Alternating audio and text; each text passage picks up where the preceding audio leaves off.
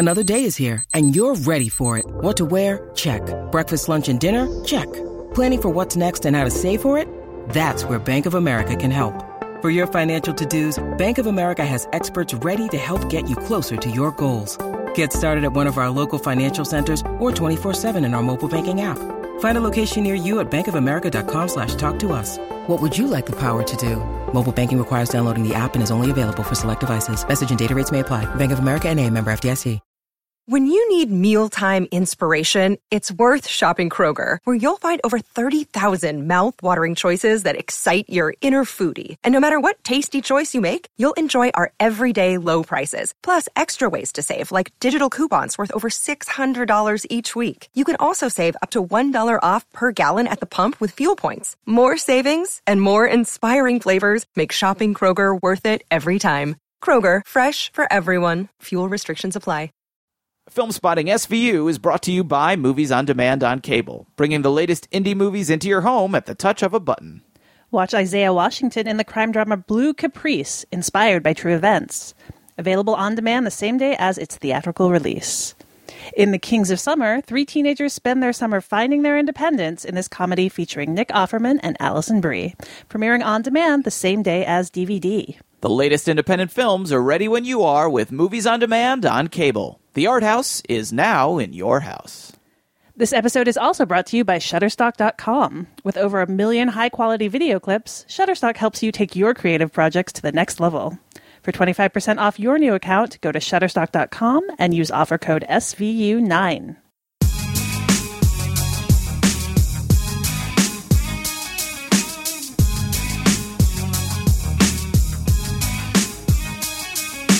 From New York City, this is Film Spotting Streaming Video Unit. I'm Matt Singer. And I'm Alison Willmore. And coming up on this week's show, Matt and I drive out to Matt's family's ranch with a bunch of high school friends for a weekend of drinking and carousing that could never in any way possibly turn violent and scary. As we review All the Boys Love Mandy Lane. Later, we'll bring you Q Shots, where we recommend some titles to rent or stream at home right now, all centered around a common theme. And inspired by All the Boys Love Mandy Lane, Alison and I are actually going to present an episode we recorded way back in 2006 that we taped and then we never got to air it after Alison made some very controversial comments about Mel Gibson's girlfriend. They had been recorded. You left them on her answering machine. Then they were played for the world. I think Radar found them and then they put them online and we had to sort of uh, temporarily shelve that episode. Do you want to set the record straight at this point? I just want to say that's not my voice. It was obviously an Alison Willmore impersonator who was hired to just Mm. defame me. Conspiracy. Yes, and Mel Gibson should absolutely not hunt me down because he's very frightening. In any event, what we're going to talk about instead are what I'm calling here shelf sitters. Movies that were left on the shelf. They were acquired for distribution, but then for one reason or another, they were left to rot away in a corner somewhere by their distributor. But first up is Opening Break, a segment we do in conjunction with our sponsor, Movies on Demand on Cable, in which we spotlight a few notable films new on demand. Alison, what are our picks this week? Well, we have three new picks. All of them are currently available on demand. The first is The Bling Ring. This is Sofia Coppola's latest. Maybe not her strongest, but also a pretty high profile film. Uh, it was based on a true story of a group of teenagers who robbed the houses of the rich and famous, who turned out to have some really shockingly lax security, given how these teenagers were able, were able to get in. And it's a film that uh, deals with fame and kind of people who have it, who are in this group, and who don't, which has been an ongoing theme for Coppola's career. But in this case, rather than come from the inside, as some of her other films have. Um, films like Somewhere have suggested that it's lonely and hollow, Hmm. and others like Marie Antoinette have suggested it can be pretty fab, even if it ends in public execution. But in The Bling Ring, you have people who are just on the outside of fame, who are living in Los Angeles, are surrounded by both the media culture that is fame obsessed, and have these actual celebrities so close by, kind of can run into them at clubs, can see see where they live online and drive there if they want to. And I do think the film does something interesting in terms of that feeling. You know, when we talked about antiviral, um, we were saying that uh, there's that metaphor of you being able to buy a cloned star's flesh and eat it. Mm-hmm. And I do That wasn't the metaphor. That was the literal was- thing. right, but like the that meta- the metaphor of kind of wanting to devour this Yes. person that Yeah, you're that you're was the obsessed metaphor. with. Yeah. Yes. So uh, I, I think that in some ways, in like a less uh, disturbing and uh, futuristic way, The bling, ring's Ring about the of- same it thing. does feed into that, right? Because Yeah. it's like I I am fixated on this person, but I also have no problem taking her things. You Mm-hmm. know that actually, if I could, I would you know devour her whole and take her place, Mm. and that in, in that kind of treatment of celebrity that is not worshipful in a fond way necessarily, or at least doesn't have a divide between doing something that obviously bothers and disturbs this person. Right. You know? And it's got some very good performances. Uh, newcomer Katie Chang, Emma Watson is a really good time as the most sociopathic, probably, of the group. Nikki, Kate from Vanity Fair is here. Can I get you something to drink? So, how is Sam related? We've adopted her. I was friends with her mother. Mom, and this is my interview. Yeah, so she has been living with us. Um, we met when my parents divorced, and now my mom homeschools all of us. based on the philosophy of the secret, which is based on the laws of attraction. Can that, I like- talk, please? Sure. And Israel Broussard is pretty heartbreaking as the male member who gets pulled in and who is not the leader by any means. And it's, it's kind of an it's a fun film. It's it's exuberant in a way that uh, Coppola's films can have that, light on their feet. That that's kind of a signature of hers. So that is the Bling Ring. It's currently available on demand. Yeah, I like that movie a lot. Actually, you said it. You didn't think it was one of her best, but I'm not as big a fan of Sofia Coppola's work in general. I think as you are, and I really like that movie a lot. Saw it twice. I, I think it's really interesting. I think, and I don't think it's just about uh, fame and celebrity. I think it's also a lot about exhibitionism. Like that's almost as big a part of it as a celebrity thing. Like it's about the over, like the the movie of oversharing. Not just not just these kids who want to become, as you said, they want to devour their these celebrities, but by the celebrities themselves. I mean, who are they're able to rob these people because they know They know exactly where they are. They know where they are Yeah. because at every moment their their lives are being shared online and they can see, oh, they're going to be at a club opening in Vegas. We can go rob this person, or oh, they're in New York at a store opening. We can go rob this person. You know, and Yeah. there's a great sequence. I think the best scene in the movie where in one long take we watch as a couple of these kids rob. I think it's the uh, Audrina from the Hills Yeah, uh, house Audrina Patridge. Yeah. and um, it's it's like a long shot, long take, and a long shot from a distance of her house, which is this beautiful modern house, um, floor to ceiling windows in every room, and we can watch the whole thing transpire from outside from a distance because the windows are open, there's no shades drawn, and the lights are on. And it's like this is like it's not even a house; it's like a stage. It's a place to be watched. You know, like you get the sense that this person has built this house or at least bought this house to live in so that she could be watched at all times and i found that very interesting about it that it's not just about fame but about like the exhibitionism part of fame Right. And then that kind of behavior is adapted a bit into self documentation in the teenagers' lives Right. as well. Yes. Posing with their things and posing and yeah, it's an it's an interesting movie. Right. I do like it does I think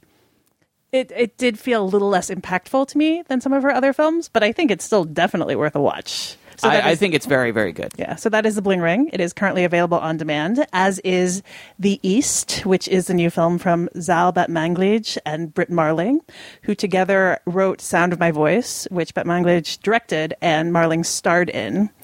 This is another film about going undercover to infiltrate a closed group. Though in this case, it's Marling who is the one doing the infiltrating. And she is an ex FBI agent who has turned into a private investigator. She's hired to find out about an underground activist group called the East that kind of does these illegal actions against corporations, and they're kind of um, eco terrorists in a way. And uh, they're led by a character played by Alexander Skarsgård, who kind of develops a relationship with Marling's character, and then it becomes you know, it's kind of twisty. It's a bit like Sound of My Voice in that way that it's about loyalty shifting and uh, and kind of like having your point of view shift. And it's it's glossier and it's it's kind of interesting to see these two talents who really created uh, a platform for themselves uh, with the first film at Sundance to kind of move on to slightly bigger things. So that's The East. It's available on demand. And the last film is Much Ado About Nothing, which is from little known indie director Joss Whedon. Who? What's that guy up to? What's his name? Yeah, I don't know. Josh Whedon. Jo- Josh Wheaton. Josh Is he related to Wil Wheaton, the I guy think from so. Star Trek: I The think Next they're Generation? Cousins, actually. Oh, okay. Yeah. Um, so this Talented film, family. Yeah, I know. This is a film, uh, obviously from Shakespeare. It's a Shakespeare adaptation. Who? Yeah. Just gonna keep riding that. yes, it's good. Just gonna it's keep good. going. It's good. It doesn't get old. no, Clearly, not at all. but it was uh, kind of shot in between blockbusters for for uh, and TV series for Whedon, just for fun. Uh, you got a lot of the actors who've worked with him before in in TV series and films: Amy Acker, Alexis Denisof, uh, Nathan Fillion, Clark Gregg, uh, Franz Fran Kranz, Sean Maher, um, and they shot in his house, Whedon's house, black and white. I think it was shot in like eight, day, twelve days, um, and you know, I think is is just like a kind of screwball comedy style modern adaptation of the the Shakespeare play. You And haven't seen it yet. I have not. I haven't seen, seen it, it either. Yeah, but you know, it's it's one that Shakespeare's tough. Not every actor is up to handling the dialogue, but Whedon appreciate snappy dialogue like few others. True. I think he's kind of. In some ways, it's, it's, that was the part I appreciated more about the Avengers than the action sequences the repartee. the repartee. Yeah. Yes. So uh, that is also also available now on demand, and it's one I'm looking forward to seeing. Once again, we're very happy to have Shutterstock.com with us as a sponsor of Film Spotting SVU. And at Shutterstock.com, you'll find the perfect video for your next creative project, whether it's for your website, advertisement, multimedia presentation, or other type of film project. You can choose from over a million high quality stock video clips, 2D animations, and 3D motion graphics, and they have clips in a variety of digital formats, and most come in HD. Shutterstock sources the video clips from around the world and puts them at your fingertips with many contributors who are professional filmmakers. And Shutterstock adds 10,000 video clips each week, so every time you visit, you'll find something new. Shutterstock gives you the assets you need to bring your creative projects to the next level, and they make it easy with sophisticated tools so that you can search and drill down by category, clip resolution, contributor name, and more. As you find the video assets you're looking for, you can save them to a clip box, and then you can access your selections anytime and share them with other team members. And Shutterstock has partnered with Facebook to provide advertising customers free access to all its images through Facebook's ad creation tool, a great resource for local businesses that want professional looking ads. Shutterstock has flexible pricing, so you can choose between individual clips or video packs, and you can download clips in HD or save with standard definition or web formats. You can try Shutterstock today by signing up for a free account. There's no credit card needed. You just start an account, start using Shutterstock to help imagine what your next project could be like, and save your video selections to your clip box. Once you decide to purchase, use offer code SVU9 and new accounts will receive 25% off any package. That's shutterstock.com and for 25% off new accounts, use offer code SVU9. We thank Shutterstock for their support.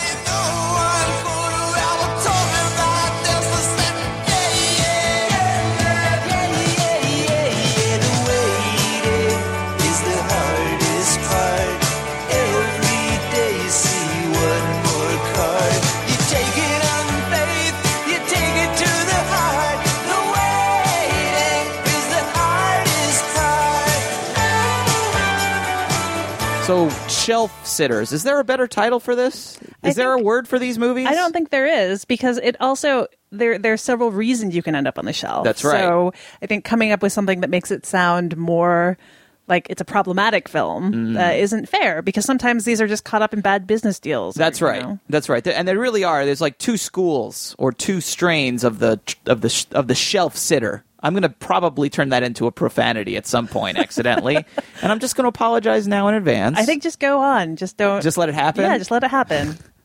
that would also imply the quality of these movies, which we don't want to do. But yeah, th- th- it's true. Sometimes a movie might be sitting on a shelf somewhere because it's terrible. But it's also possible that it's sitting on a shelf because of reasons that have absolutely nothing to do with the movie's quality. Uh, it could be that, uh, let's see, what different reasons could it be? The studio is under new management, and the old regime bought the movie, and the new regime doesn't know what to do with it, or doesn't like it, or maybe it's political, and they don't want the old regime to get the credit for uh, for finding and discovering and putting out this new movie. Yeah, or sometimes uh, a company goes out of business or is Right. bought, and uh, the new company doesn't have either, like, might not have a distribution arm, or they might just, uh, you know, be it might be caught in kind of a bankruptcy In a- proceed, you know, right, or like a have to be- legal yeah. legal uh, black hole or a gray has to be area where it's off, right. It's unclear who exactly owns it. So yeah, it doesn't necessarily mean um, that the movie is bad. And even when just because uh, let's say a, a studio executive thinks a movie is bad, that doesn't necessarily mean that it is. That's one guy's opinion. You know, you can have a different opinion. You're not you're not obligated to agree with whatever executive took a look at some, you know, problematic quote unquote movie and thought, "Oh, I don't I don't know about this." And say, "Oh, he must have been right." Like if you like it, that who cares what that person thinks? Right. Well, this is also why a lot of these movies, not all of them, but a fair amount of them acquire a cult following because they're legendary, right? Yes. You're like, this movie is too difficult for the studio to release, but if only we could get a hold of it, or like it's only available in Right. illegal bootlegs, but you know, it's amazing. It's the best thing you'll never get to see. That's right. It's the movie so and so didn't want you to see. Yeah. But then, of course, it could also be the movie they kind of saved you from seeing, and they were right to do it. So th- there can be plenty of them uh, that are stinky. Like we we could we could come up with a list of some movies, I'm sure, that sat on a, on a shelf for a long time and ended up being pretty terrible. I mean, I just saw one recently that was pretty awful. Uh, I'm thinking of GI Joe Retaliation. Which now the reason, the stated reason for the delay in this case was that they wanted to add 3D to the movie. It was not shot in 3D, and they wanted to convert it to 3D to make extra money, of course. And hey, you know, this is a business. Movie making is a business. I got no problem with that. So they they actually delayed the movie for almost an entire year while they uh, did a little bit of reshooting. There was some talk because Channing Tatum kind of blew up as a star right as the movie was about to come out. And so they decided to shoot a little extra with him to kind of beef up his part in the movie. Although, having seen it, they didn't beef it up all that much. you know, if you imagine that they took him from a bit player who might get, let's say, uh, removed from the movie in some way in a early in scene the. that's included in the trailer. Right, right. I'm trying to be coy here, Alison. I'm just pointing out the scene is included in the All right, trailer. fine. So the scene where he looks like he gets killed early in the movie, like that was the original thing. And you think, oh, well, they must have erased his death and given him a, a larger subplot, or maybe he's wounded and maybe he goes in a coma, or maybe he's kidnapped and they have to rescue him. No, not really. It's basically the same. They just probably threw in what looked to me like a couple of more scenes of him palling around with Dwayne the Rock Johnson, um, like at playing video games with him. So or- he wasn't acting really. He was just the two of them were just hanging out. yeah, it like- was almost like they turned, they put them in their costumes, but then let them just do whatever they wanted, and then you know film them almost uh, unawares. Uh, so that movie, you know, delayed a year. I, ended up not seeing it in 3D because I saw it on my like I rented it on like my PlayStation.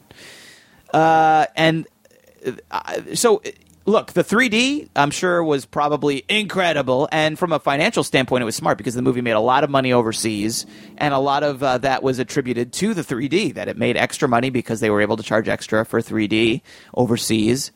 Uh, but I suspect part of the other reason was that the movie was kind of terrible, and adding the 3D was a big part of hedging our bets in the international market on a pretty crummy movie.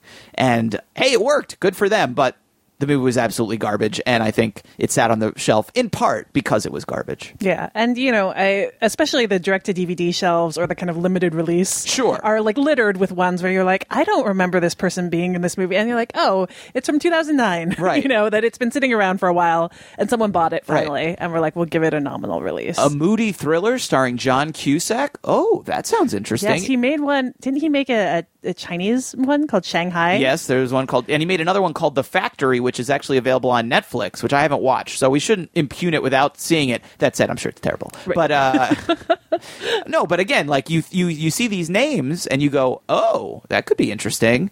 And There's usually a reason you haven't heard of is them. probably a reason. Although once in a while, There's a pleasant surprise. There's a pleasant I mean, surprise. You know, we've talked about Margaret, which is one of Yes. the kind of Classic. legendary at this point films Yeah. that was delayed for a really long time, and at that, in this case, because of creative struggles and disagreements. But I mean, this is And again, film- there's an example where the studio or studios or executives they had no faith in the movie. They didn't like it. They didn't, you know, cut it down, make it shorter. Do like they really enforced a lot of, frankly, unnecessary cuts and, and changes on the movie. And when it came out, it was uh, beautiful. It was Right. fantastic. And that was one that people actually kind of seized on and it got some attention. But it very easily could have been one of those movies where you're like, Matt Damon? Is Right, it- that could have been the movie you were looking at on movie. Netflix. Exactly. Absolutely. This came. This was made in 2008. Right, like Anna Paquin. Like, what? She's so young in this, right? Yeah. Exactly. I mean, it could have had that same fate if not for a few uh, twists and turns. All right, well, let's get to some specific picks. As usual, what we're going to do is we've each got one recommended title for streaming and one recommended title for rent. Alison, do you want to start? Yeah, I'll start with my streaming title. I picked. I ended up picking for both of my my, my movies here. Um, musicals because there is something also a musical is difficult especially a more a modern day kind I was gonna of say, these days it certainly these days is, it's yeah. difficult and i think both of these movies kind of speak to and i think you know they're both imperfect movies but you can kind of see why why no one was jumping all over themselves to rush them into theaters. Hmm. Uh, the first one uh, is my streaming pick, which is The Fantasticks. This is currently streaming on Amazon Instant Video. This is a night. It was made in 1995, finished in 1995, directed by Michael Ritchie, who directed The Candidate, The Bad News Bears, uh, and it's uh, based on the very, very, very, very long-running off-Broadway play of the same name and it's about two uh, two kids basically, two played by Jean Louisa Kelly and Joey McIntyre, my favorite of the New Kids on the Block, and their their farmer parents. They both have single dads, Joel Grey and Brad Sullivan, and it's about how their their fathers pretend to have a feud in order to kind of reverse uh, engineer their children falling in love by forbidding their children to speak to one another, you know. And uh, this was scheduled for release in the th- in like around Thanksgiving of 1995, and then they did test screenings, and no one reacted that well to it, and so No one reacted well to the Fantastic starring one of the new kids. I know my favorite new kid. do you Um, have Do you have like an official order of all of them?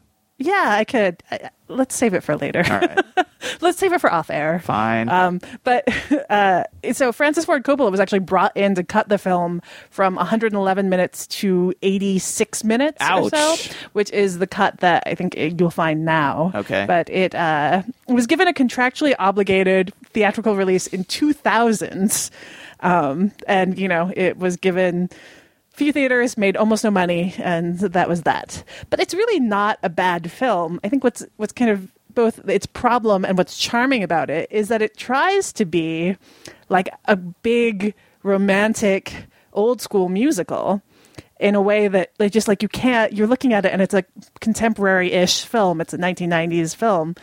And it, the, it just doesn't match. You know there's a real discordance to that um, and the the stage play is kind of a minimalist production, but this is not. It's set in like a kind of. It looks like Oklahoma. It's set, in, you know, like it's got this big sweeping uh, backdrop of farmland, and it's got these two kind of like very cute houses where the the two farmers and their children live.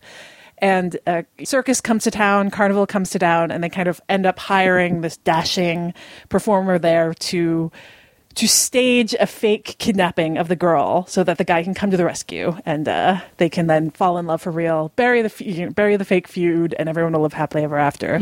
They're trying to fall in love. Where are you going? I'm going to go test out some of the stuff in the book. Where are you going?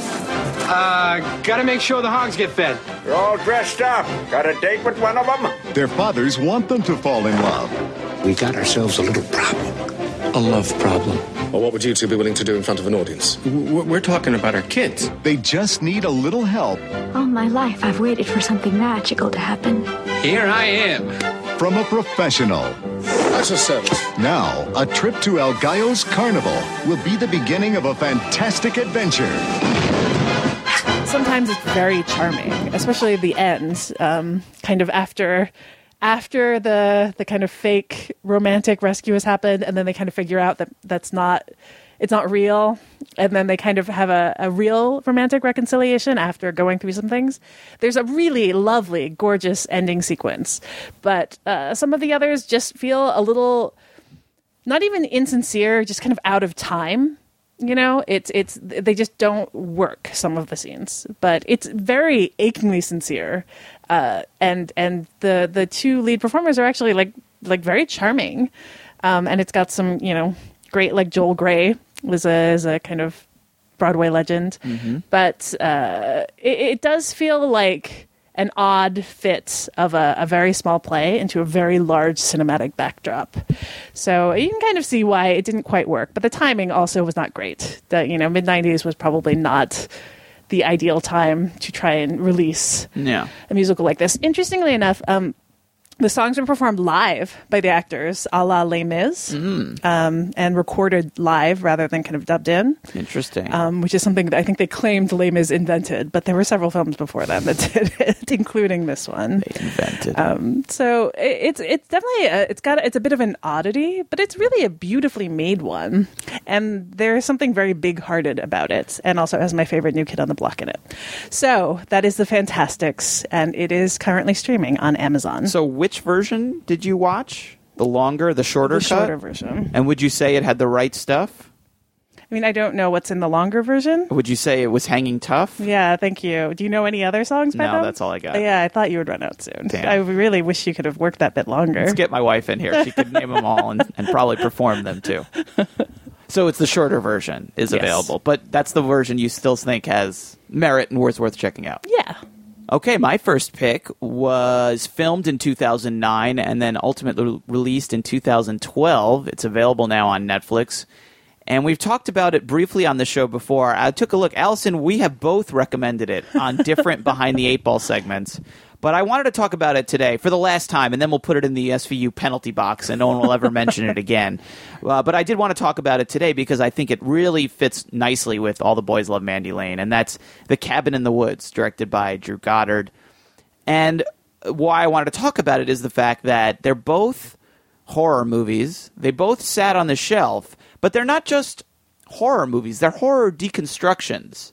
And they're made by people who, at least to my eye, they very clearly love the genre, but I also think feel a little bit ambivalent about it. And they're um, uh, maybe not troubled, but they're at least they're thinking about it critically in a way that I think a lot of horror movies do not do. That they just go through the motions, or they're just there for titillation and shock value. And like Mandy Lane, I don't want to spoil our review, but The Cabin in the Woods is is more than that. You know, it's not just about a bunch of kids going to a cabin in the woods for some naughty fun and then getting attacked by crazy redneck zombies or whatever they are. You know, it's it's also about the reasons why you or I or anyone would watch a movie where people go to a cabin or are attacked by zombies. I, I don't want to spoil anything, but there is a there is more to that the the story than just that. There there is like this layer of reality above that where people are watching within the movie. People are watching what's happening, and they're uh, they're basically, frankly, they're they're a, a metaphor for the creators of the movie who are sort of inflicting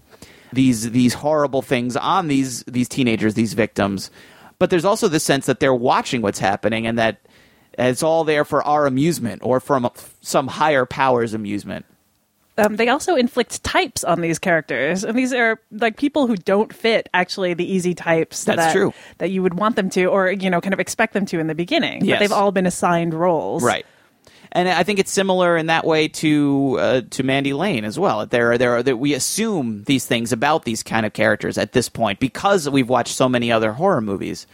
So I think it's interesting to like think, you know, like we talked already a little bit in a general way about like these shelf sitters, quote unquote, and why a movie might get stuck on the shelf. And it's like, why are these movies that are to me they're successful both as you know horror movies but also as like these very interesting meditations on horror movies why do these keep getting uh, you know why do these keep getting you know sh- shelved. Why do they wind up why do they always seem to be the ones that wind up having trouble? I mean your next is another recent example which i don't think is available online yet but is in theaters or re- very recently was in theaters that is also you know a very smart genre movie but is also a little bit about that. I think it's a less meta than the others that I've talked about here, but also just you know another movie that had a lot of trouble getting a release date. It's like it's almost like I don't know. Is it is it the twists in them involved think that you about- can't? It's hard to sell a movie like this That's because what I was going to say. Think about Cabin in the Woods. Think about what that poster looked like. Think Right. about how difficult it was to even describe to someone what that movie was about, Right. Without feeling like you were ruining the surprise. I'm still having trouble describing it. Yeah, I mean, I I'm mean, walking on eggshells here. You know, it, the the poster was like a kind of Rubik's cube cabin, Right, which It tells you nothing. Tells, tells you nothing, and Yeah. also I think gives you a vague sense of it being like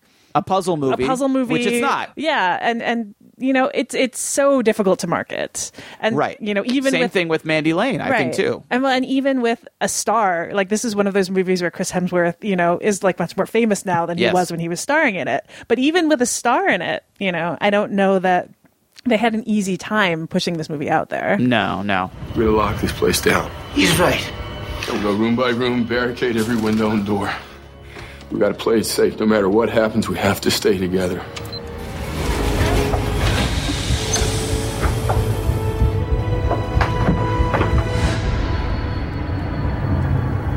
This isn't right. What? What's the matter? Uh, This isn't right. We should split up. Maybe we can cover more ground that way. Yeah.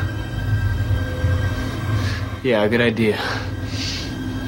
Really? So I, I don't know. I, I guess that's kind of sad, though, isn't it? I mean, if we if we're going to say that the marketing, because I can, I, I it's not that I'm saying it should be easy. I'm I'm acknowledging it must be very difficult to market The Cabin in the Woods and Mandy Lane and some of these other movies. So, but if that's the case, and that's the reason why these movies aren't coming out, it's still kind of a sad statement, right? That that, that it's all marketing. It's all about how can you sell this movie. Sure. It seems like almost like everyone agrees The Cabin in the Woods is a great movie, you know, but how do you sell it? Yeah. And if you can't sell it, It's a business problem. yeah. So that's rough. Well, anyway, I haven't talked much about the movie itself, but I wanted to have that conversation, and I'm glad we did. But uh, like we said, it's hard to talk about anyway, so probably it's for the best if I don't spend too much time dwelling on it. But I think it's a, I think it's both a very kind of, it's, it's spooky and kind of fun, and it's also a super smart movie. So if you haven't seen it yet, this is the last time we're going to mention it for a while. So you better see it soon, or you're gonna, yeah, exactly. You better watch it now, or you're never going to watch it. So that's the Cabin in the Woods. It's available now on Netflix. All right, my next pick is available for rent on Amazon and iTunes, and it is another musical. It is Romance and Cigarettes. Oh boy, Yes, you love this I do love this movie, but I understand exactly care, care to hum a few bars of the some of it. Uh, lonely as a man without love. That's right. Lonely as a man without love. All right, that, that's good. Yeah, Thank no you. problem. Carry on. Fortunately for everyone who, who's about to who's going to rush out and see this movie right away, very few people in the movie do any better a job of singing than I do, which is one of the interesting oddities about this one. It is directed by John Turturro, premiered at Venice in 2005. Um, United Artists were supposed to release this film, uh, and its parent company MGM, who gets like tossed around a lot, we were bought in this 2005 deal by Sony and Comcast and some other people. Some of those films, like Capote, ended up going out through Sony Pictures Classics, but Turturro ended up giving Romance and Cigarettes a, li- a limited release himself in 2007. It was kind of caught in between worlds, and I don't know if Sony just passed on it or you know what happened. But it, it- despite having a kind of amazing cast, including uh, the late great James Gandolfini, Susan Sarandon, Kate Winslet, it is not an easy film to like, but I feel like it's an easy one to kind of love because it's this raggedy musical. Um, Gandolfini plays Nick Murder, who is an iron worker. He's been married to Kitty, played by Susan Sarandon, who's a seamstress. Uh, they live in Queens, and uh, they have three grown daughters. Uh, some of them are played by actresses who are like, you know, so close to Gandolfini in age as to I think one is uh, Aida Turturro, uh, John Turturro, who's in The Sopranos. Uh, you know, who can't I think possibly be Gandolfini's uh, daughter, but it's such is the kind of oddness of the of the film. But basically, Nick ends up having an affair with a, a lingerie sales girl played by Kate Winslet. And the casting in this movie is just ridiculous. um, and uh, it's a musical, but it uses songs like "Lonely as a Man Without Love" or "Delilah" or "Piece of My Heart," and the characters sing kind of along to the tracks as they express their emotions. And so, in some ways, it's like. Yeah, like listening to someone sing along to the radio. or sing along to the radio or like sing in the shower. Yeah, exactly. Like it's ragged. It's It's, very- deliberately very yeah. ragged. Like no one is made to sound particularly, you know, like like like they're in a professional musical. Right. But there's something. I mean, it's it's like half a really ridiculous movie, and then there are moments of it that I think are kind of uh, weirdly magical, like the moment that uh, James Gandolfini steps out into the Queen Street and sings "Lonely as a Man Without Love." I cannot face this world that's fallen down on me. So if you see my girl, please send her back to me. Tell her about my heart that's slowly dying. Say I can't stop myself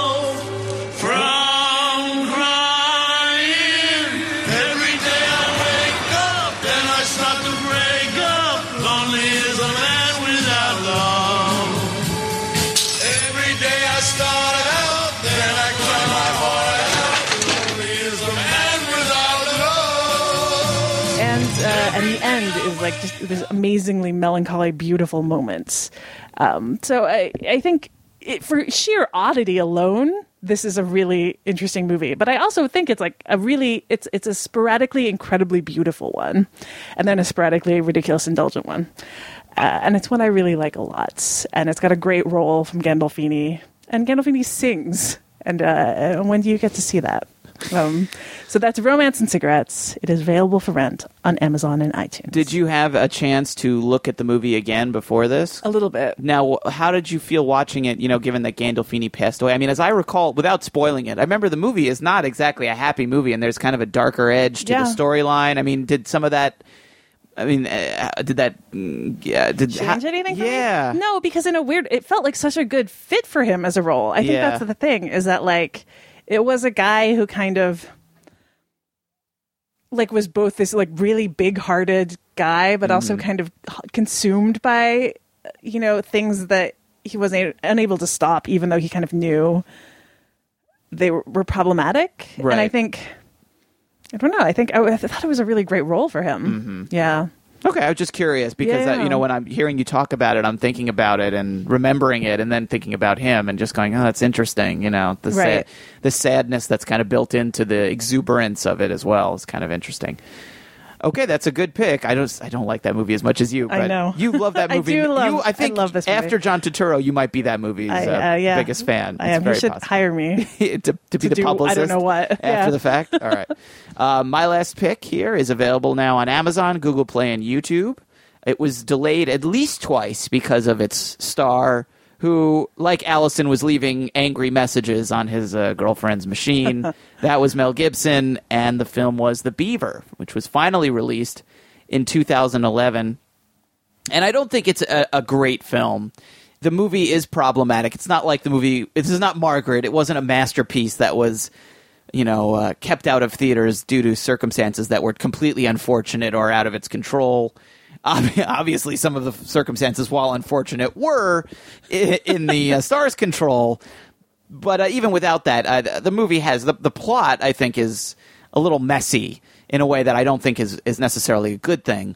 But there is something interesting about this movie and about this performance from Mel Gibson as this guy who's so screwed up. And I, I think the fact that the movie was delayed, and this is the reason I picked to talk about it, is like the delay in some ways enhances the movie because the movie is about this guy who's so screwed up and obviously Mel Gibson has so many pro I mean so, he's so screwed up himself you know and it like it's a eh, maybe this is one of my own personal prejudices about movies is I'm always fascinated uh, by the you know hidden autobiographical subtext of actors movies you know actors choices. You know we always talk about directors as the auteurs, and they're the ones who are making the movies and saying things and making statements. But uh, I always think that the actors, especially the really powerful ones who can pick their projects, are often doing that, and we just, you know, we don't always think about it or we don't notice. And in this case, it was hard not to notice because it was so obvious and, and blatant. And because I think Gibson actually brought a lot to the character. I mean, he could it doesn't take a, uh, a genius or a guy who reads a lot of uh, Us Weekly or whatever to know that he's had some personal problems and he's uh, probably suffered from a lot of the same uh, issues as this character except he probably ha- I say probably I don't want to guarantee it but probably has not put a beaver puppet on his hand and started talking through it as a way to mitigate his depression although that said he's very convincing doing it so perhaps he has had some real world experience I don't know This is the story of Walter Black, a hopelessly depressed individual. The successful and loving family man he used to be has gone missing. And no matter what he's tried, Walter can't seem to bring him back. What's that? It's a brain. Mom says yours got broken. So you can see that Walter is a man who's lost all hope. But he's about to find his voice. Bloody hell. Look at you. I'm sick. Do you want to get better? Who are you? I'm the Beaver, Walter. And I'm here to save your damn life. Uh, the movie was directed by Jodie Foster, who also co-stars in it.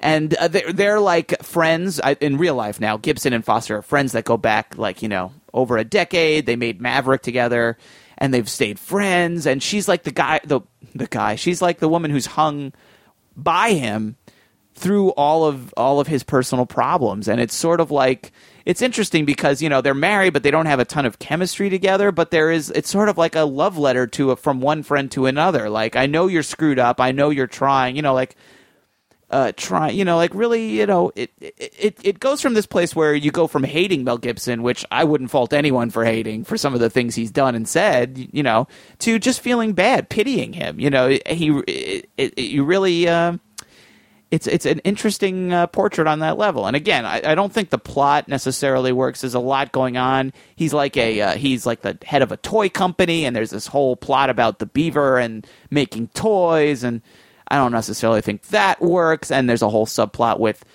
uh, Mel Gibson's son, who's played by Anton Yelchin, who has his own mental problems, and he's got a whole thing with Jennifer Lawrence, sort of right before she broke out and I don't know that that plot necessarily makes that much sense, but the, the core performance there with Mel Gibson and the Beaver is so there's something there. There's something to it. And and again, the fact that he had all these problems in real life and they kept pushing the movie back because of it. I don't know, something about that. Uh, it really does enhance the tragedy of it all to me.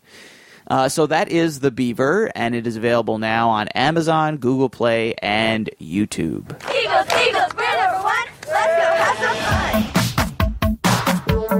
There she is, boys. Mandy Lane. Untouched, pure. Since the dawn of junior year, men have tried to possess her, and to date, all have failed. Chloe, is she in? I'm working on it. You're coming this weekend, right? Right. She's coming to my ranch, dude. Welcome to paradise, Mandy. You seem different. It's because I am.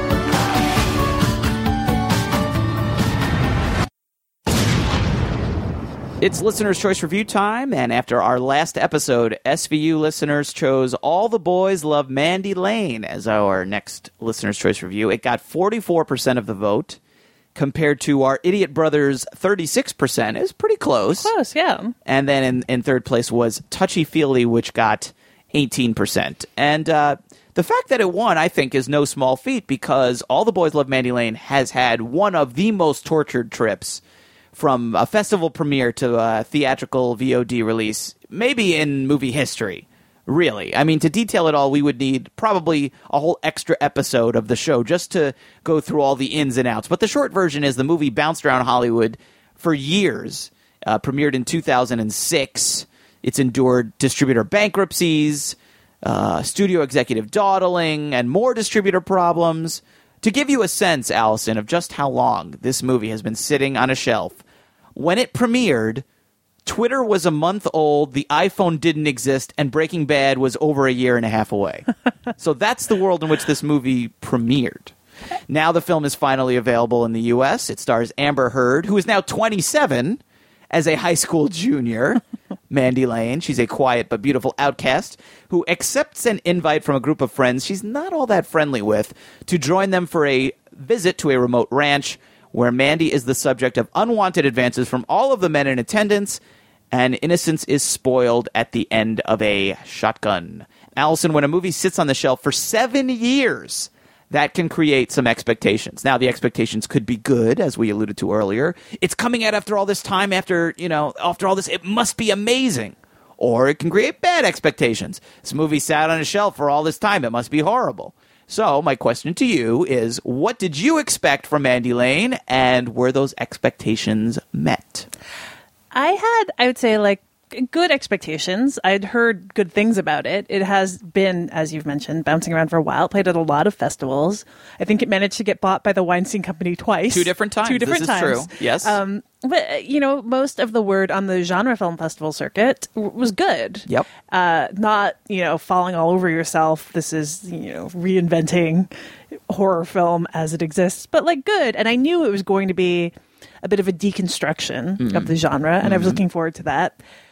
And I liked it. I, I actually like this film a lot. I think that it it decon or it kind of approaches ideas about the horror genre and specifically the teen slasher dr- genre in and it, in a way that I didn't expect. I mean, it was not like a, it's not a meta film. It definitely delves into ideas about like the final girl and about kind of teen sexuality and also what mar- marks you for death in a horror movie, Right. Like what activity in like the scream monologue, Yes. right? Like tends to mark you for Having death sex, doing drugs, these kind of things. um, yes. And it, it deals with all of those, but not at the expense of making its characters just kind of, you know, there for metaphor's sake or for kind of to make this point. It actually does kind of fill out the characters that it has that it introduces as they all go off to this ranch together. And I thought, you know, that was really nicely done.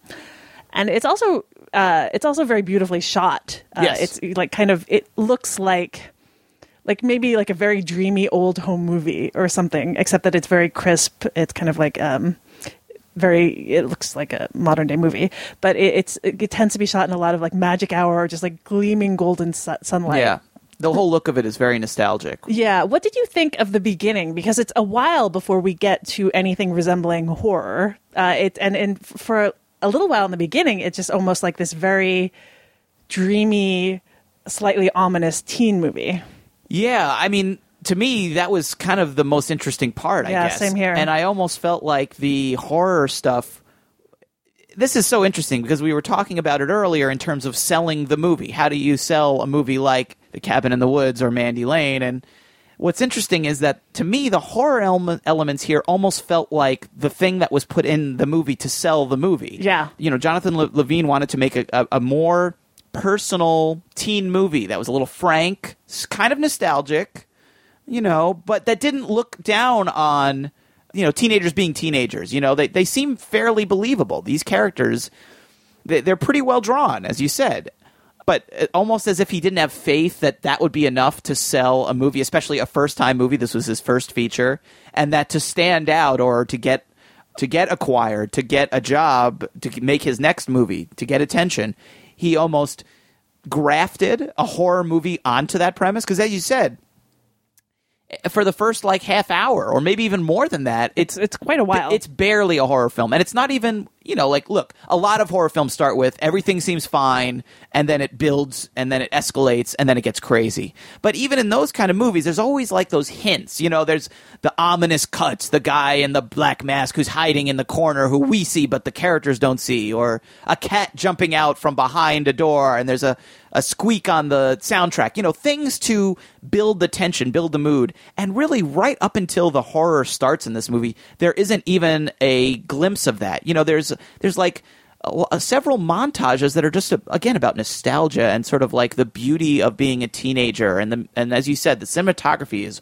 warm and you know the music is melancholic but kind of beautiful too. And I thought that was great. I was really enjoying that, and I was like, I thought this was a horror movie, and then it starts to become a horror movie.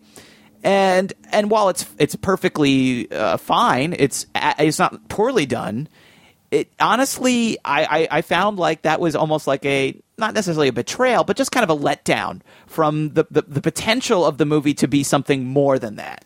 And I have to say, if the movie wasn't, I think, redeemed by an interesting final act, Yeah. I would probably give this movie a very middling review overall. But given the, the, the ending, which I liked a lot, and I think kind of also helps you recontextualize everything and made me kind of want to watch the movie again. I'll give it a I'd give it a a, a, a mild to solid, but not over enthusiastic recommendation. I like the beginning a lot. I, I would agree that I think the the horror aspect is certainly the least interesting part. But I like the beginning so much Yeah. that I think it kind of made up for it for me. Mm. Because you're right, there's no hint of it being a horror movie. And yet It is also shot through with unease that's unrelated to horror. This kind of like this like psychosexual Yes. weirdness. I mean, that's teenage- horrifying too, but it's Exactly, just a But it's, it's unrelated kind. to what happens really. Right. It's just about. Um, and because like Mandy Lane is like the most beautiful girl in school, but also this kind of remote thing, right? This untouchable object. But the way she's treated be- in the school kind of because of that is really interesting unto itself, right? Like she is a bit of an idea, unlike a lot of the other characters. She's deliberately kept a bit of a mystery. Right. But that the idea that, you know, part of her allure is her untouchability, right? The fact that she's this unattainable object, uh, but also that that makes that makes her like that makes people chase her in a way that's kind of almost threatening. Yes. Right? She's Absolutely. a target. Yes. She's someone that like they go off for this weekend and all of the guys Every single are guy. discussing Yeah. you know, like what who gets first dibs, who gets to like and, and it's a it's a race, you Yes. know, to get her. And even just uh there's an opening scene involving they uh, she and her kind of outcast best friend get invited. She's suddenly hot, like over the summer. Maybe she seemed to have become beautiful. Right. They get invited to the cool kids pool party, Mm-hmm. and uh, and one of the the guys is up on the roof. And uh, he's persuaded to jump into the pool. He's wasted. It's not a good idea. But he he yells, you know, like "Hey, Mandy Lane!" before he does it. And it's like it's literally like like Damien, it's all for you from The Omen. You know, like it's this weirdly like I'm about to do this, like I'm about to sacrifice myself on your behalf. Right. You know, like uh, the the kind of power of like her beauty, but also of just like kind of teenage sexu- sexuality. Mm-hmm. It like has this. It's given this weird pull, you know, that's like related to teenagerdom, but that it's like it's made to feel kind of ominous just because of it's so it's so out of control. No, I think that's a that's a great comparison, and I like that comparison a lot. And yeah, I think you absolutely hit the nail on the head. I think what it is is that stuff is. I mean, that's not stuff we often see in a movie. That what you're talking about, that topic, that theme, that idea. But the horror stuff, other than some of the stuff at the end, is pretty rote. I mean, it's stuff we see in every horror movie. You know what I mm-hmm. mean? So you've taken a kind of a very unique premise, or at least a unique slant on a very formulaic premise, and then you've then you've applied this sort of very tired, very rote, very ordinary kind of uh, handling to it. You know what I mean? So it it kind of takes the edge of originality off of it, and I think that's what we're both, I think, we're a little objecting to. That said, again, the ending, which we're obviously not going to spoil, is again sort of original and sort of unique. And I, I think, again, kind of, it basically redeems a lot of that stuff in the final accounting. I just think watching it, you're just kind of, it's just, it's, a, again, it's effective, but it's just not all that memorable. You know, there's nothing about it where you go, oh, this guy really understands how to cut for maximum tension or the shots are so unique or the the way that the characters are killed is so unbelievably inventive that you have to give it gruesome credit for originality. Not really. It's pretty by the numbers. No, it's pretty rote, uh, and it's a lot. I, it's a lot of tricks that I think anyone who's seen a few slasher films has, has seen before. right.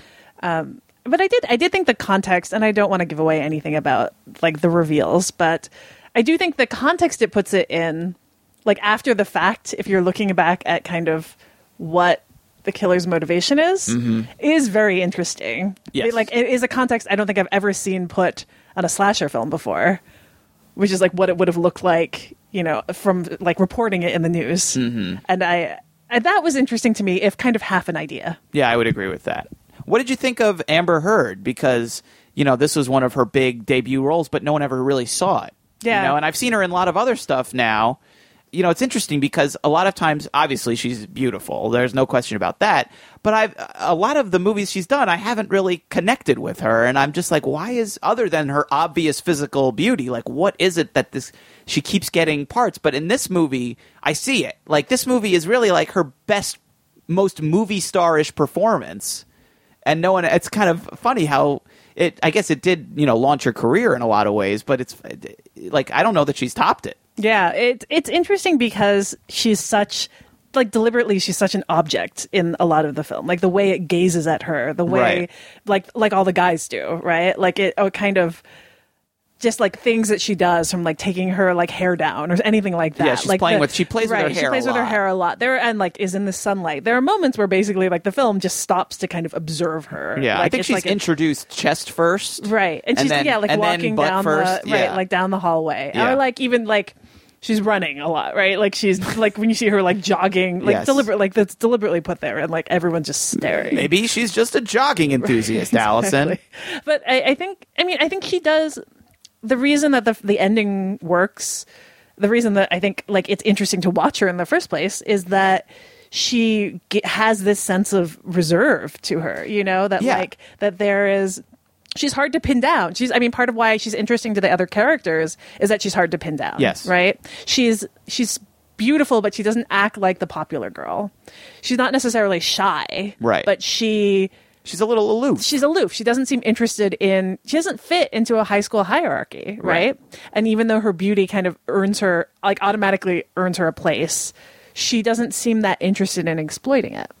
Um, and I think she does a really good job of maintaining that sense that's like almost frustrating to people around her, where they're like they can't pin her down, and gives a sense of like mystery that I think is really difficult to maintain, given she's also supposed to be, you know, a teenage girl. Right. No, I think you. That's it. She has this mystique about her. She really does. I mean, you get why the characters would be drawn to her. You don't necessarily think she's deserving of their disgusting, creepy behavior, but like that, she does kind of present this kind of otherworldly uh, aura. And then at the end, when there there's you know stuff that's required for her to do something different, I think she pulls that off really well too. And and it's not an easy performance to do because, as you said, she really is reserved and, and we don't get to learn that much about her for most of the movie. So a lot of it is projecting this unspoken energy, which I think she pulls off really well. Yeah, and I, you know, I, I think that I'm glad the film's getting a release because as much as it's now way old, like it's it's, I think it's a great platform for her. Mm-hmm. It's interesting to see Anson Mount, who now has his own TV show, Hell on Wheels, uh, as in as a ranch hand here, who actually has kind of a big role, um, and I, I think it's it's a well directed film as much as we've both said that that maybe the like the half hour or so in which it's really just a slasher film is the least interesting part Right. Um and and it is it's got like the most kind of gorgeous americana setting you can imagine. Mm. and and it takes real interesting advantage of that. Yeah, and I mean, like Jonathan Levine, the guy who directed it, he's gone on. It's interesting that he's gone on to make like poppy films. Yeah, I mean, he made he made the Wackness, he made 50-50 50-50, and now the most recent one was Warm Bodies, which was again sort of like a quirky version of a conventional genre. It's like a zombie movie, but it's like a love story. I didn't see that yet, but it, again, seems to fit in the same sort of idea of taking a taking two things that don't necessarily go together and putting them together. I mean, even 50-50 is like it's a comedy, but it's about cancer. You know, it's like he like kind of thrives on that, you know, incongruity of putting things together that don't necessarily fit together and it works. In this case, I think it doesn't quite work as well, but I mean, as a first film, it's a, definitely an impressive one uh, when you look at it that way because it's very assured and it has a, like you said, it looks really beautiful and it's got something to it. I mean, the funny thing, it's hard to talk about it without talking about the ending, which we're trying not to do. Again, Yeah, it's like the it's- ending's really interesting Yeah. I, once we're off air i really want to ask but again, about it, it speaks to like why didn't this movie come out? And I think this is again a part of it. It's like the most interesting thing about the movie is something you can't talk about. We can't talk about, and they couldn't talk about as they're selling it. So how do you sell it? I think it's a mystery that I don't know if they ever quite solved, which is why it's coming out seven years later and has a sort of very generic kind of marketing campaign, which is like, hey, look, here's Amber Heard, who's beautiful and she's kind of covered with blood. Don't you want to see this movie? When the movie itself is so much more complicated than that, and that's what makes it worth seeing is the stuff you can't talk about. But we can at least tell you to go see it or rent it. And the movie is called All the Boys Love Mandy Lane, and it's available now on VOD and iTunes.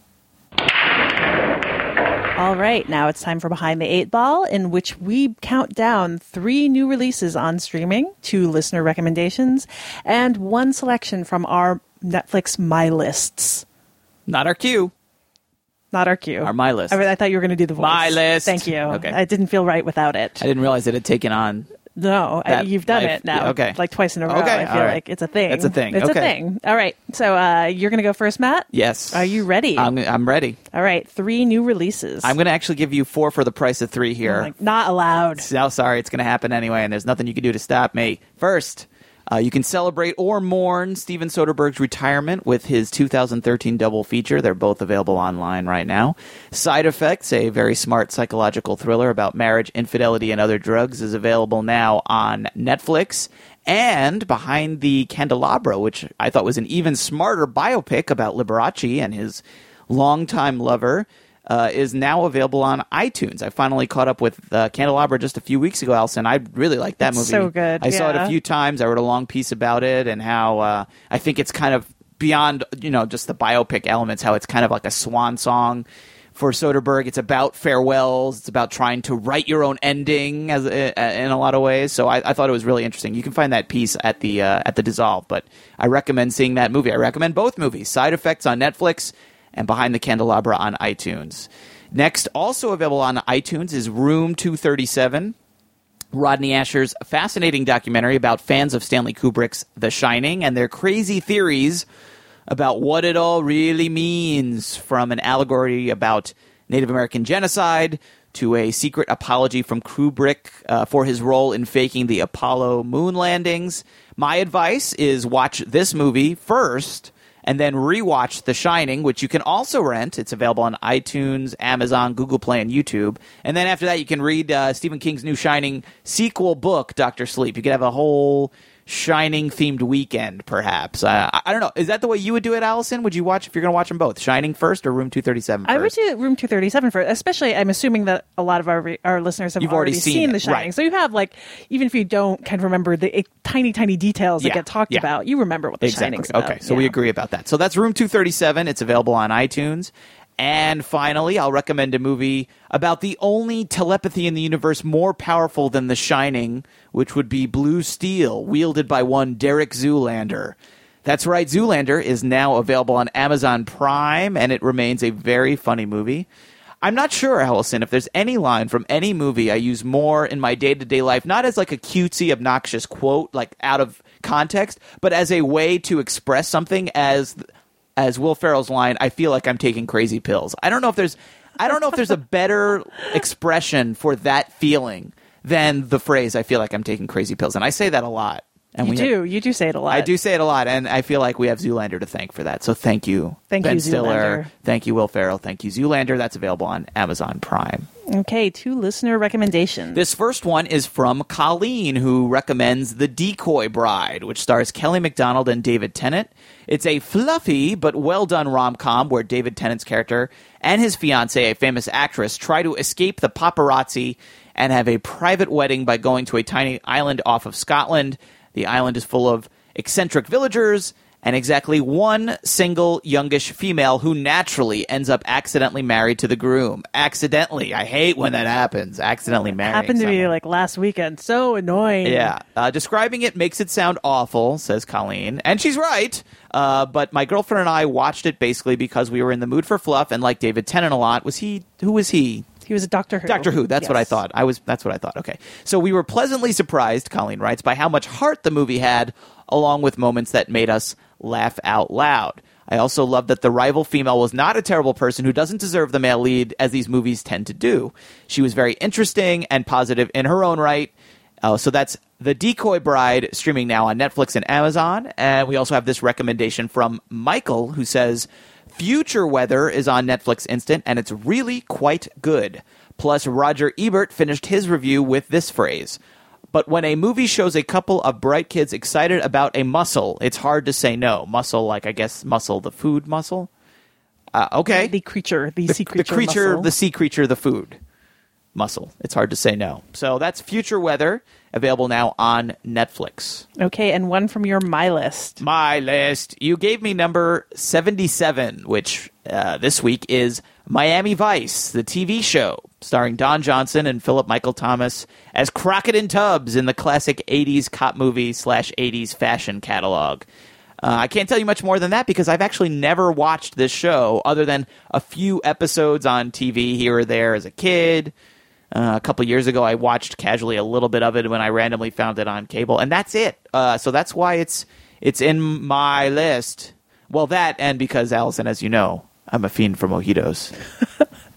I don't think that line actually, unfortunately, uh, appears in. It doesn't. I I, I hope hold on, it does. hold on. Okay, just delete it from my queue. If it's not in there, I don't want to see it Fair enough. because I'm a fiend for mojitos. There you go. That's my Colin Farrell It Miami was, Vice it was voice. lifelike. It was eerily lifelike. I'm a fiend for mojitos. All right, are you ready for your? Are you ready, Alison? You ready to go? I am. All right, why don't you start with three new mojitos? Okay. First up is Mayor of the Sunset Strip, which is on Hulu. This is a 2003 documentary directed by George Hickenlooper about Rodney Bingenheimer, who is kind of an LA music zelig, I think is the what the best word for it. He's been a journalist, a, a DJ, a club owner, essentially a professional fan, and he has a fascinating, fascinating life story that included his mother like he was kind of a, a celebrity obsessive, you know, coming back around to the bling ring, but uh, whose mother dropped him off in front of Connie Stevens' house at a certain point in his childhood, and then just didn't come back. Like he he was abandoned for years in into basically the arms of celebrity. Um, but it's it's kind of a movie about someone who is a professional fan, and if if that's such a thing that you can do to be like a devoted fan of music. I think it's more real now than it was back exactly, then. and in some ways, it seems like something that he, you know, Ronnie Bingenheimer is not. Uh, someone who made like a ton of money lasting money off of it but that it seems like something that probably could have been capitalized off of more now uh, than than in the heyday of the LA music scene that kind of is explored during the movie. But it's got like all of these, um, you know, kind of major music scene people in it. It's also just like a kind of crazy portrait of this particular era. And also, so new on Netflix is Gimme the Loot. This is a movie I haven't seen yet. This is a uh, 2012 movie written and directed by Adam Leon. It's his directorial debut, and it it actually it came out at South by Southwest and then ended up at Cannes, uh, which is not often something that a little American indie movie manages to do. It's about two graffiti artists who decide to tag the home run apple at Citi Field. They decide that this is their way to establish themselves in the graffiti world. And basically it's about their day as they try and make the money they need to achieve this this monumentous uh, thing. So uh, it's it's a movie I've heard a lot of great things about, and I'm glad that it's on Netflix. So I will finally get a chance to see it. And finally, also new to Netflix is Poetry, 2010 South Korean film directed by Lee Chang-dong. It is about a grandmother who is taking care of her kind of irresponsible grandson uh, and taking a poetry class. And she's also started to have the early signs of Alzheimer's.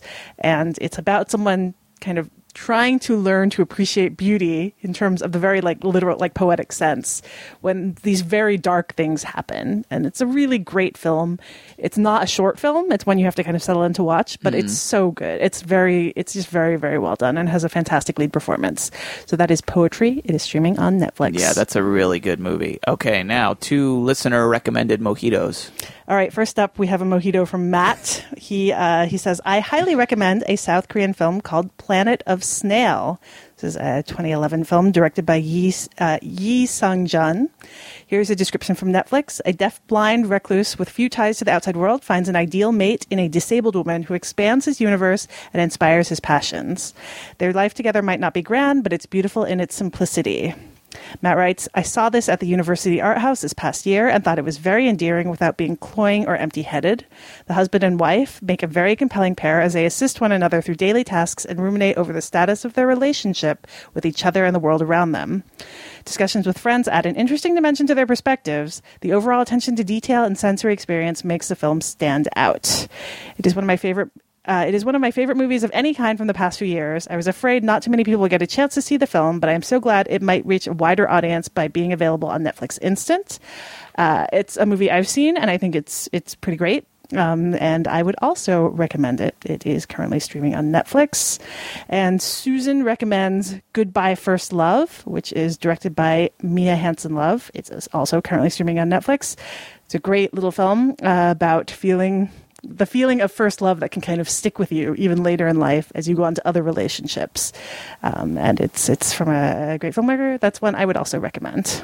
All right, one film mojito chosen. Blindly by number from your my list of mojitos. Okay, uh, you gave me number 44, and this is Casa de mi Padre, the kind of formalist Spanish language telenovela starring Yeah. Will Ferrell. I know this is one you're a fan of. It's not, Uh, I haven't, I, I, I was, fan is uh, maybe not quite the right word. Yeah, I wasn't as huge a fan. You know who is a fan is Film Spotting original recipe co-host Josh Larsen is a big Is a big Casa de Mi- supporter? He's a big he supporter. loves Casa de Mi Padre. Uh, well, it's one that I've only taken a very, very short look at. And, you know, I, I feel like the commitment to it is something that might be worth like a, a longer look. And uh, either way, the, the people who made this are going on to make an IFC miniseries that's basically a deadpan parody of uh, like a swooping Thornbirds style multi generational Wow, miniseries. really? Yes, Oh, based on a fake novel that's written by a character played by Will Ferrell. So, Oh boy. so you know, I thought I need to to bone up ahead of this. So that's that's my my list pick. All right. Well, it's time to get to our listeners' choice options for our next episode. And after a couple of episodes where we were doing all new movies, we thought let's go back. Let's let's find some older titles. Let's take a break from the new stuff. Although there there was plenty of options that we could have done, including a lot of the you know stuff we talked about this week on opening break and behind the eight ball. But we're gonna we're gonna take a, a little pause from the newer stuff, and we're gonna dip into the back catalog. Starting with our first option, which is from 1991, and it's called The Lovers on the Bridge, which is available now on Netflix. It's the third film from director Leo Cara. Carax. We still sure. we still don't have. I like Kara. That sounds good. we still don't have a uh, it's it's a, it's a pseudonym, isn't it? It's not a real name. So I, th- yeah, he yeah. I think you can call him whatever the heck you want. I so anyway, allowed, yeah. good old Leo's here. He uh, this is his third film. He of course made Holy Motors recently, which was my favorite movie of last year. Uh, I know you liked it too, Alison. Right? So Yes. this is a movie that he made in 1991.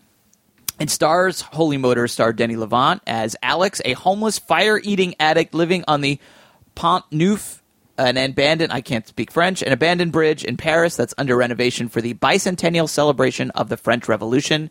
When Alex meets Michelle, played by Juliette Binoche, a starving artist who's losing her only asset, her vision, these two lost souls come together to become whole again in a most unexpected way.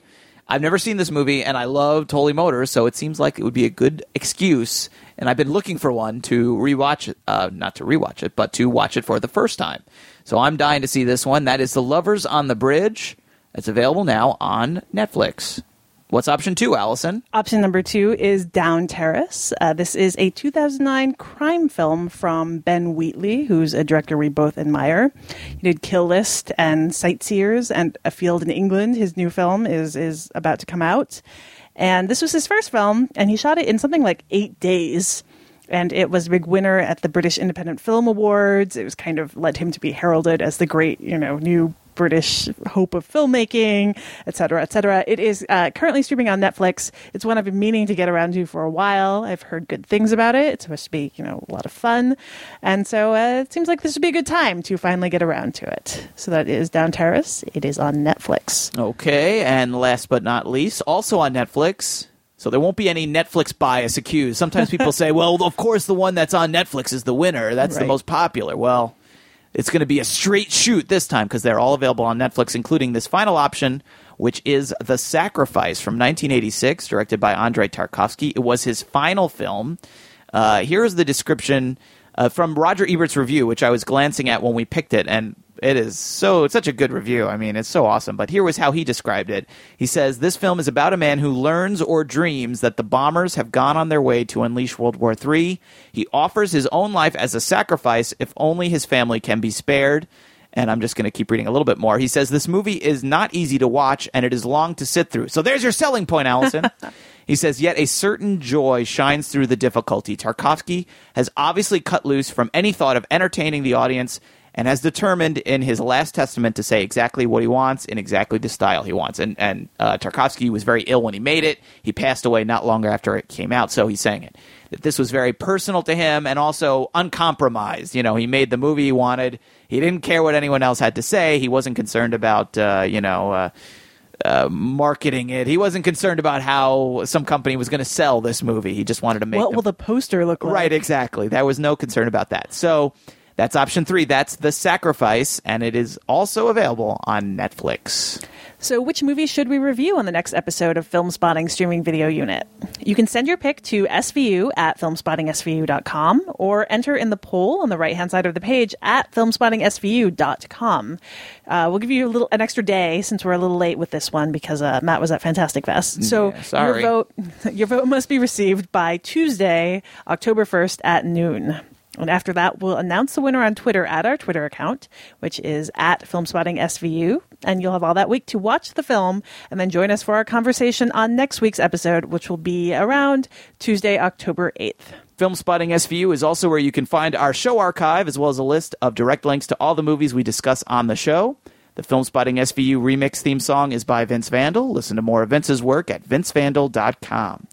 We'll be back in two weeks with more movie and TV recommendations and the review you pick. But in the meantime, you can follow Alison and I on Twitter at Alison Willmore and at Matt Singer. And you can follow the show at Film Spotting SVU. That's where we announce the winner of each show's listener's choice and where we share more streaming suggestions from SVU listeners. And remember, keep sending us your recommendations.